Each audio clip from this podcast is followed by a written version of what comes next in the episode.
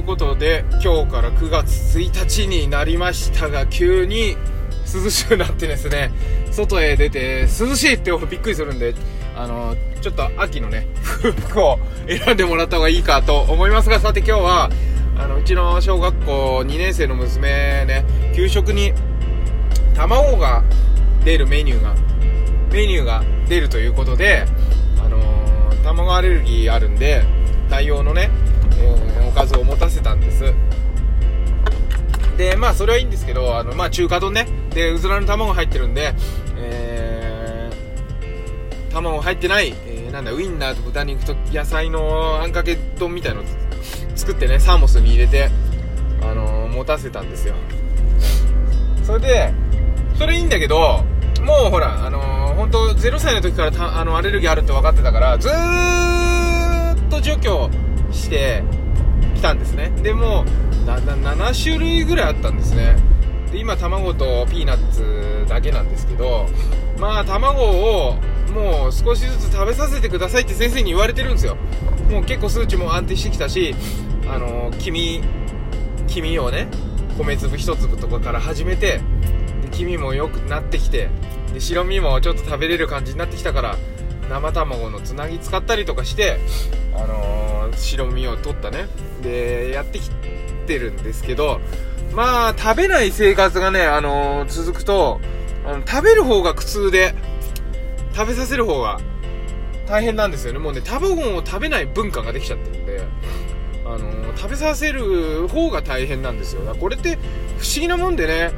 その何を基準に考えるかなんですよね。うちはもちろん、えー、子供基準なんで世界でたった1人卵が食べられないとしても卵は食べれないんだから食べなくていいじゃないっていうスタンスで言います。でそれでそうやってやってきたんだけど、まあ、だんだん食べれるようになってきてしまったとで子供もあのー、保育園なんかはねあの公立の保育園全部断られたんですよ。あのー7種類もアレルギーがあったら隔離するようだみたいな。でだけどあの、東京都だから認証保育園っていうまあ私立みたいな保育園ね。行ったんですね。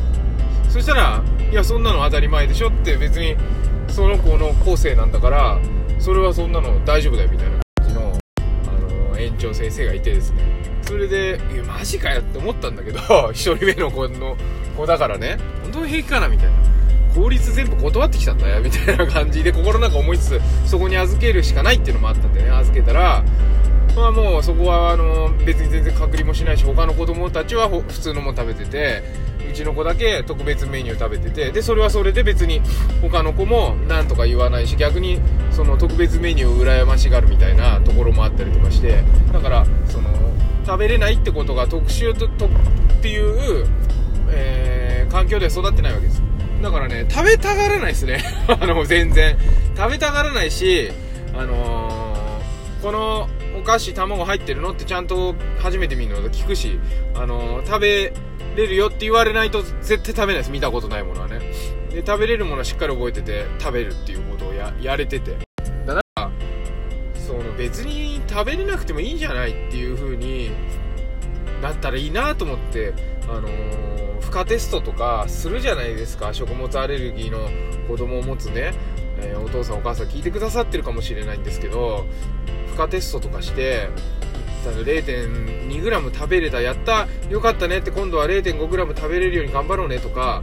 いや頑張ることかなと 思っちゃうんですよね。で料理って自分でできるじゃないですか。いやできないっていう人もいるかもしれないんだけどあのそんなに難しくないじゃないですか料理って。でいろんなものにいろんないろんなものに卵入ってるんですけどね。別に食べなきゃいいだけなんですよね。だからなんかこう考え方一つでねいろいろ気持ちって変わるのかなと思って、まあ、うちのこの場合はね7年8年っていう期間の中でそういう風に育っていったんで、まあ、結果がね見えるのがすごい、えー、先になってしまうんで例えば1歳とかで見つかった場合にね食物アレルギーがまだ自分の意思がないからあのもしかするとね間違って食べちゃったらどうしようとかいろいろ心配になってねその今今のことを考えてあの治療したりとかするかもしれないんですけど冷静に考えて長い人生の中で卵がもしね一生食べれなかったからってだから何なんだっていう風に考えることもできると思うんですよね。やっぱりなんかそういうところも個性を大事にするっていうところがあの非常に大切で個性ってなかなかあの性格のこととかさ、えー、男の子女の子とかそういう感じで例えば血液型とか言うけど、あのー、それってなんかこう男だから女だからとか何歳だからとかそういう感じで結局それって個性じゃないんですよね。そのなんか一つのグルーピングされてる中で、えー、同じに無理やり見てる。そういう名前を付けることによって同じに無理やり見る。それで管理しやすくするっていうのが人間の得意分野なんでね。そこに当てはめちゃってるんですよね。だからあの市販のお菓子に卵が全部入ってるんだったら卵が食べれない方がおかしいって。いやーそんなことないでしょ。そんなねデジタルじゃないんだからプログラミングされて生まれてきたわけじゃないんだからいやいや卵食べれない子もいればねあの大豆が食べれない子もいるしトウモロコシが食べれないかもしれないし牛乳がダメかもしれないしもう時にはご飯がダメかもしれない。ねいろいろいていいじゃないですか。でそういうことが対応できる社会もね作っていかなきゃいけないしまあそこまではね私の影響力が今のところ及ばないのであのそんなこと言ってもしょうがない。自分の影響力が及ぶ範囲で、えー、まあだから自分の子供のことですよね。もう完全に影響するんで影響を及ぼすんでね。もうそこは、えー、世間とか、えー、なんていうんだろうそういう考え方グルーピングみたいな合わせないであの自分の子供に合わせていく。あくまで、えー、自己的なあの